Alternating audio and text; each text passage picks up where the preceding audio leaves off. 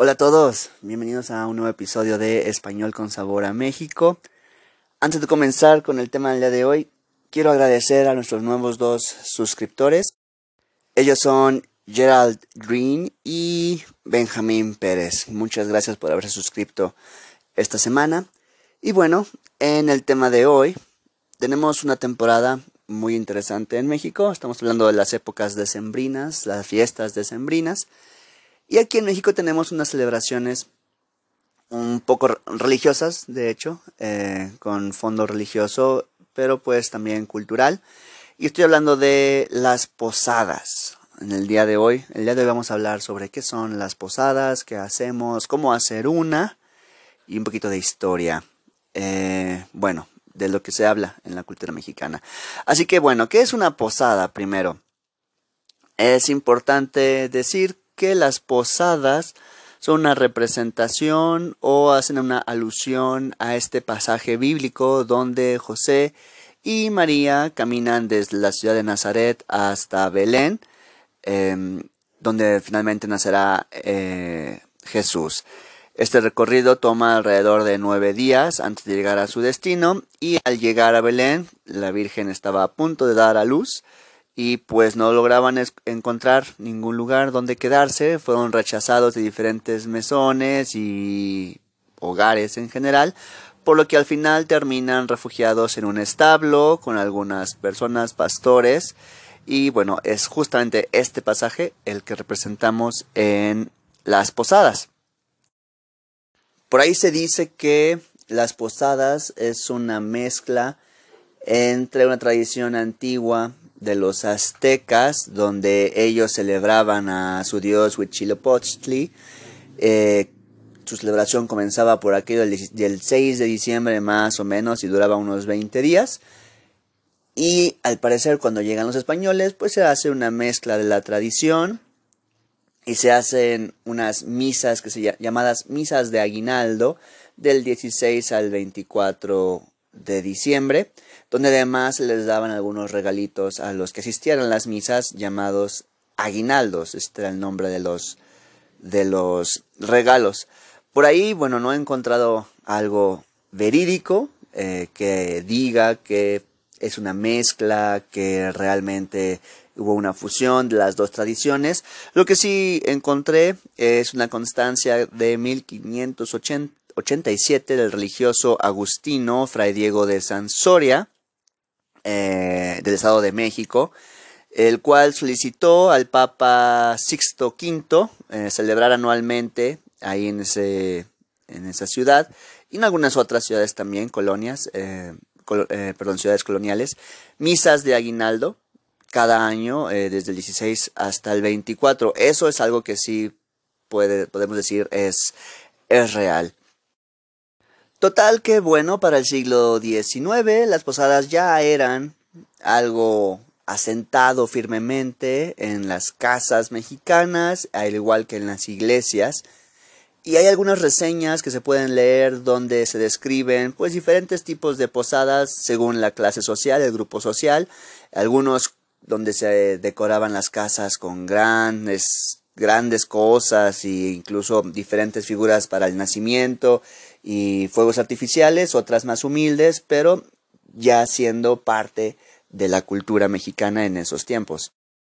Lo que se hace en la tradición, independientemente de la ostentosidad del evento, es que se representa eh, la persona que está en la casa, toma el rol de los dueños que no permitían a José y María pasar la noche en, algún mesón y los vecinos de, la casa rezan a manera de canto unos pasajes pidiendo posada literalmente al dueño de la casa a lo que el dueño contesta que no en varias ocasiones.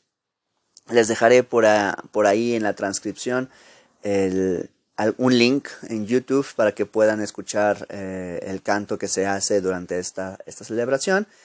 Y bueno, mientras se hace este canto, las personas normalmente tienen luces de bengalas o quizás alguna velita afuera en la casa. Y una vez terminado el rezo, eh, todos son invitados a pasar a la casa del anfitrión en turno. Y ya adentro pues también podemos encontrar la tradicional posada con piñata. La piñata es algo esencial para las posadas, ya que es un símbolo importante para representar nuestra pelea contra el mal. La piñata es ya un, elemento característico, incluso hasta cliché, pienso, de la cultura mexicana, eh, donde una persona dice piñata y puede pensar en México automáticamente. Incluso en la televisión y en caricaturas se ve como un burrito de colores colgado que hay que pegarle con un, con un palo los ojos, vendados. Y pues sí, es verdad, las piñatas son parte importante de las fiestas infantiles, sobre todo en México, pero en la posada o en las posadas, la piñata que usamos es un tanto especial ya que tiene una forma diferente y única. Esta posada, perdón, esta piñata debe tener siete picos, los cuales representan a los siete pecados capitales. Para un poquito de vocabulario en español, los pecados capitales son pues la ira, la gula, la soberbia, la lujuria, la pereza, la avaricia y la envidia. Entonces, esta posada, perdón, otra vez, esta piñata representa la tentación hacia nosotros de caer en los pecados, en estos pecados capitales, y nosotros golpeando la piñata es nuestra pelea constante por no ser parte o no caer en estos pecados. Em, al destruir la piñata, al romper la piñata, cae una, una sorpresa. Normalmente son dulces o fruta de temporada como mandarinas, caña de azúcar, cacahuates que caen pues del cielo a manera de recompensa por haber logrado vencer estas tentaciones. Entonces, esta parte de la fiesta es bastante, bastante importante. Y una vez habiendo terminado de golpear la piñata, podemos pasar a, a comer y tomar algunos de los alimentos tradicionales también de una posada. Antes de que se me olvide, les dejaré también un link en la transcripción donde van a poder ver eh, una canción también tradicional que todos cantamos mientras golpeamos la piñata. Es una pequeña eh, canción que se repite una tras otra vez conforme vamos golpeando y digamos que la duración de la canción es el tiempo que tienes para golpear la piñata. Si además de esto, en algunas fiestas, algunas personas se vendan los ojos, eh, nos marean un poco antes de golpear la piñata. Todas estas cosas son como extras, ya depende de cada quien, de la fiesta, pero la canción, eso es algo que siempre está presente en todas, en todos los momentos en que golpeamos una piñata, independientemente si es para la posada o para una fiesta de cumpleaños. Ahora, em, con el tiempo, claro, actualmente es un poquito más complicado seguir una posada al pie de la letra.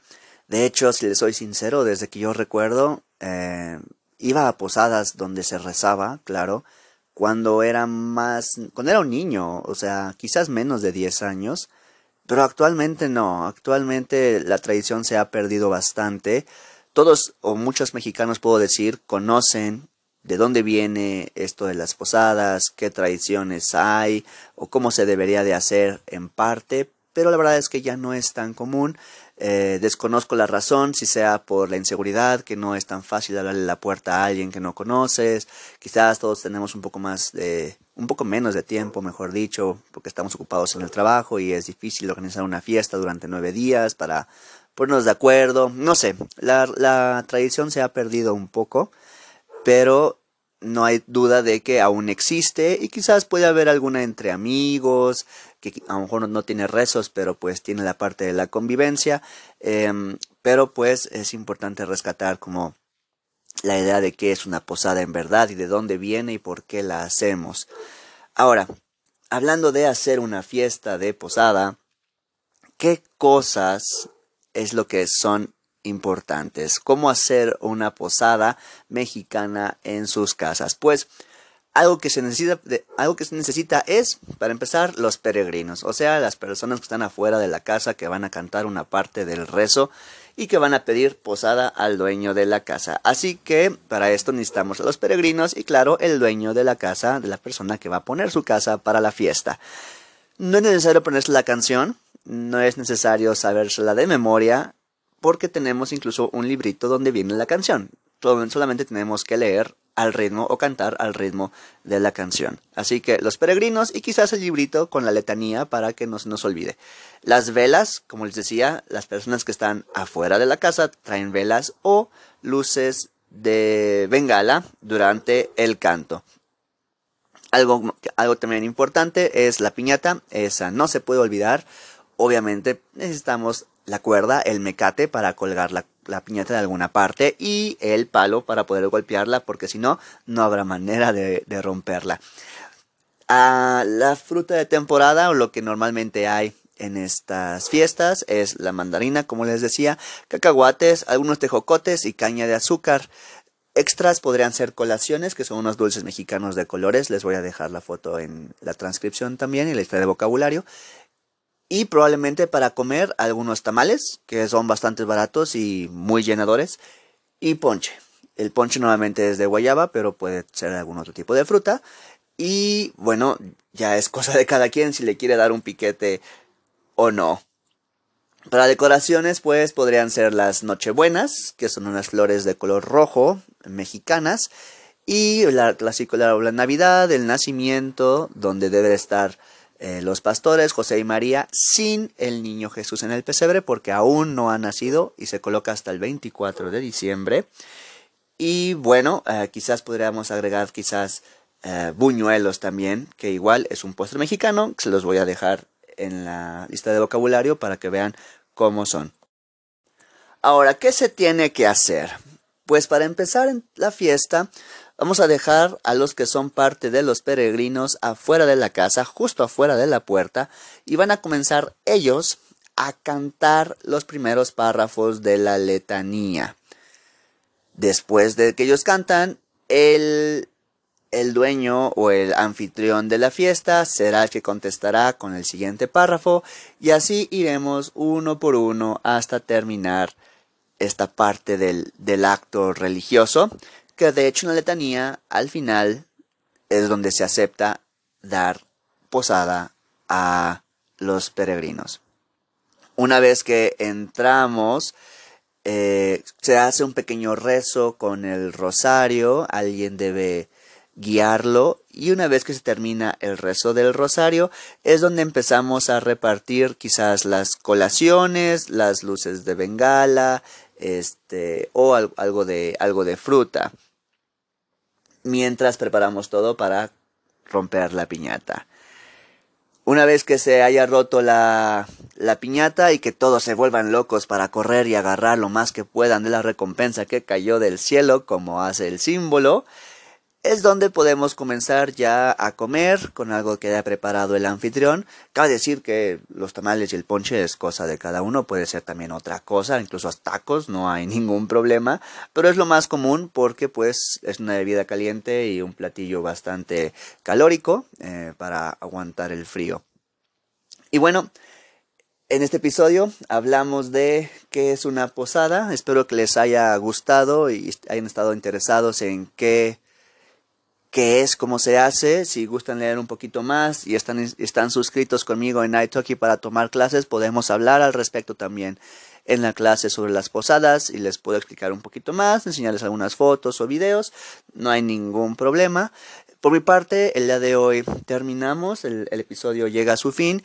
Me despido no sin antes desearles unas felices fiestas con toda, con toda su familia y sus seres queridos.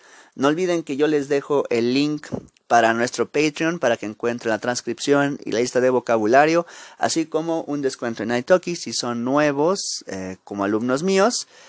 Yo soy Pepe Reina, me despido, felices fiestas.